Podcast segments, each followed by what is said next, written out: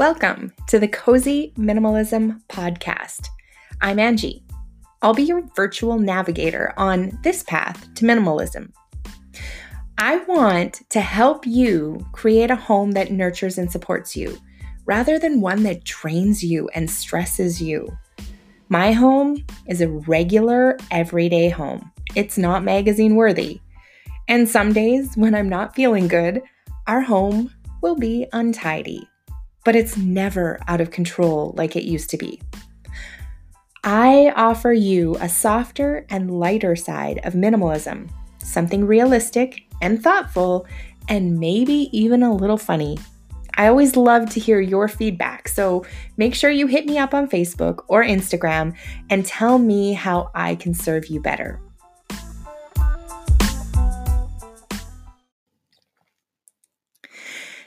My friend, it's Angie of Cozy Minimalism.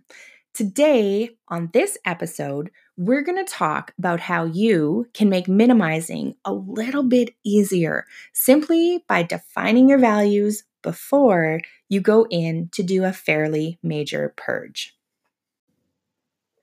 When you minimize, after you define what's important to you and what you value, it helps the process become a little more clear.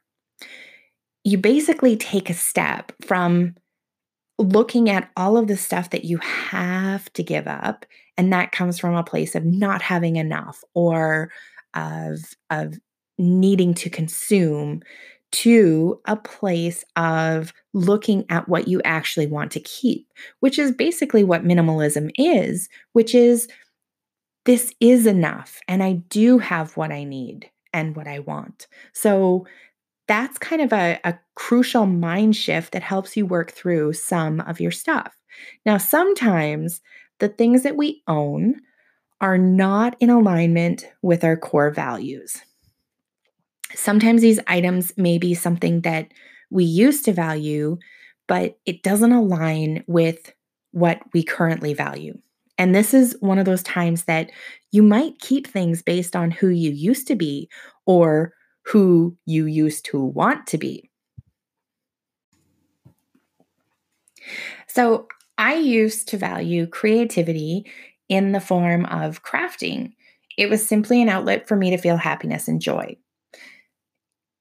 I also value simplicity.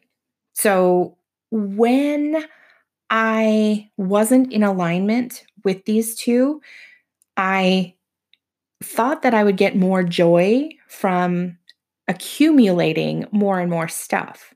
And by accumulating more and more stuff, I was negating my value for simplicity. And so by recognizing that, it's allowed me to let go of a lot of those excess craft supplies that will never truly bring me joy or happiness. I've simplified them to what I use and what brings me joy. That way, the stash aligns with my values of creativity and simplicity. By keeping the excess for years, it totally stressed me out to see the stash in my basement of doom, and I would invo- avoid it. Like there was no joy in those craft supplies. Now, with the alignment, I feel zero stress in that area and even get sparked to create every once in a while. Minimizing based on your values has a benefit that's twofold. The first benefit is that when you deep dive into your values, you learn a little bit more about who you are as a person. You get to define what's most important to you and your family. The second benefit is when you're looking through your stuff, it will be so much easier to make decisions on whether or not it has earned its place in your home. Because if things don't align with your values, it'll be super easy to let go of them. It's like a lighthouse beacon guiding you on your journey. And really, you have a solid foundation to support yourself in letting things go.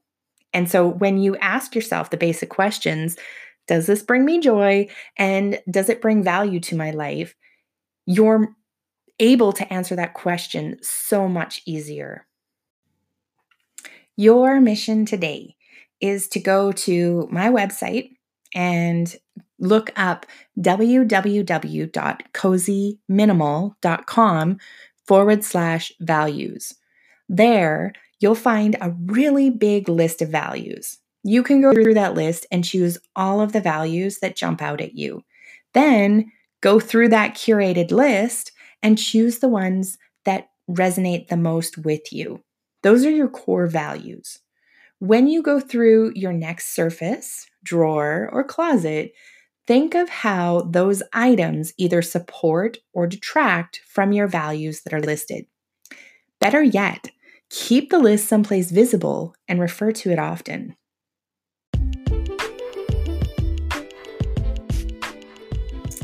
And that's it. I love hearing your feedback. I really appreciate you, friend. I'm collecting your questions and I'm going to do an episode soon featuring them with my answers. If you love the Cozy Minimalism podcast, I would love it if you'd leave me a review. It is the best way to tell others that it's worth their time. And I seriously love reading them. You can find me on Facebook, Cozy Minimalism. If you have Insta, I'm also there, Cozy Minimalism Official. I share inspiring spaces and quotes. Thanks for joining me. I look forward to next week.